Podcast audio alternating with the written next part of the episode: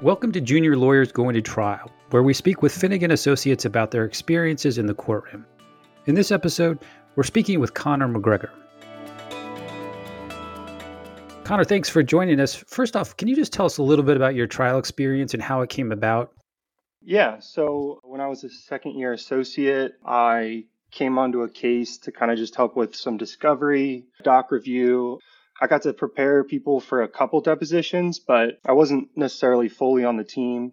I did get to draft a couple sections of briefs here and there mm-hmm. as they needed help.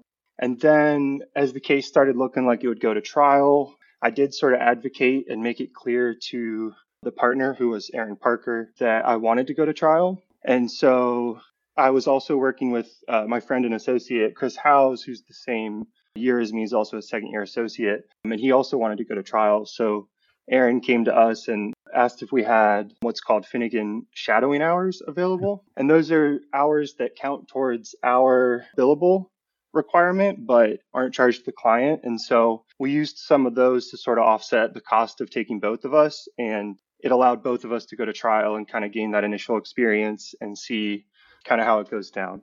And so that, that was my first time at trial. And that led directly into my second time when I was a third year associate. I got to go to trial again.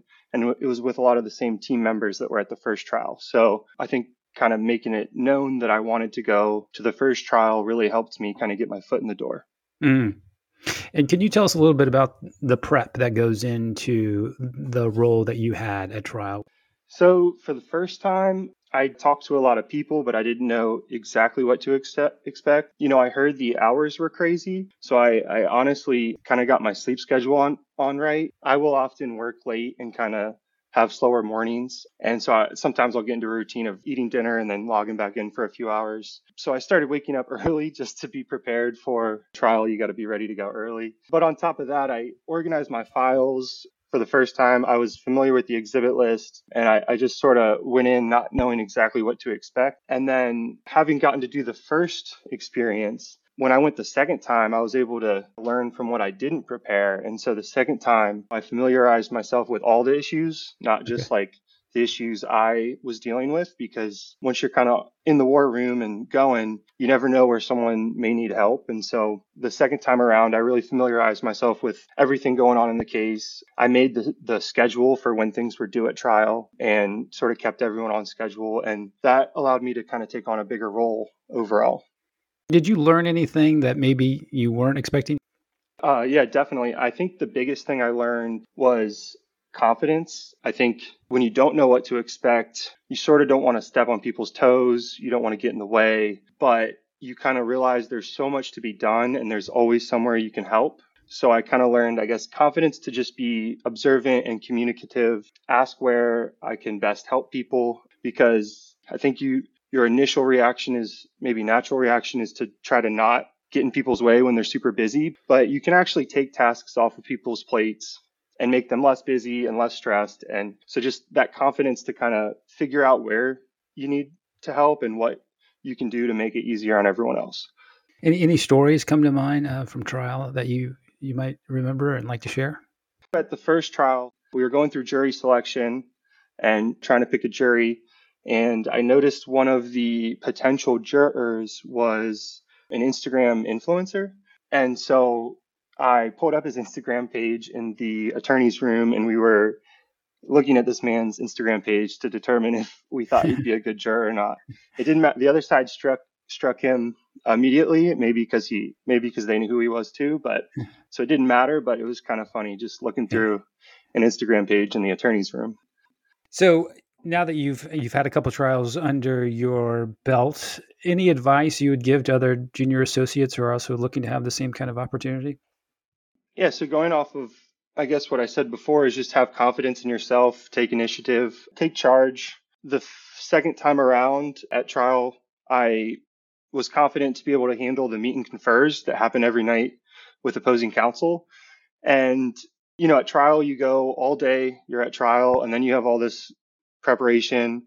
You've got meetings with opposing counsel, but you also need to prepare for the next day of trial. So if you're a young associate and you can kind of handle those tasks, it takes it away from senior associates or partners that that don't want to break their momentum for 30 minutes to take a call. So um, I would just say take initiative, have confidence that you can handle things and communicate with partners and associates where you can be most helpful. Great. And how do you feel like your trial experience has helped your career so far? I, I think it helped a lot. I think getting to go the first time really let me see how things go and let me go a second time where I was able to do more and get more experiences. I got to take a cross examination at my second opportunity, which was a great opportunity for a young associate. And basically, we thought the other side was going to bring this witness just by deposition designations, not live. And so when the opportunity presented itself, I had the confidence to say I can do it. And I kind of gauged the response of the partners, and eventually they let me do it.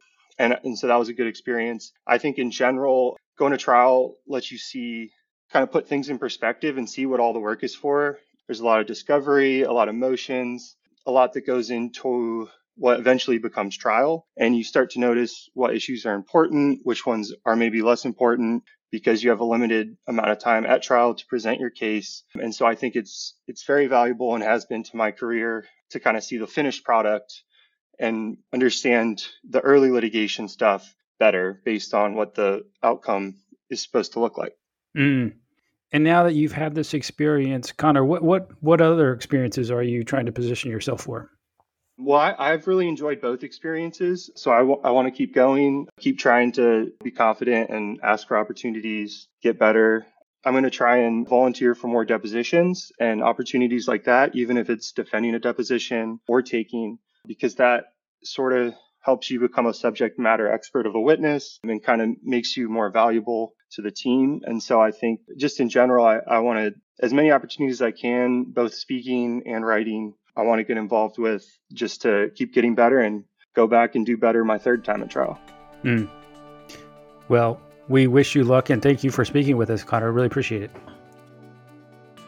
You've been listening to a special podcast from Finnegan, one of the largest IP law firms in the world. For more commentary on intellectual property news and issues, to listen to other podcasts, and to receive additional information on the firm, please visit www.finnegan.com. Thank you for listening to this podcast from Finnegan.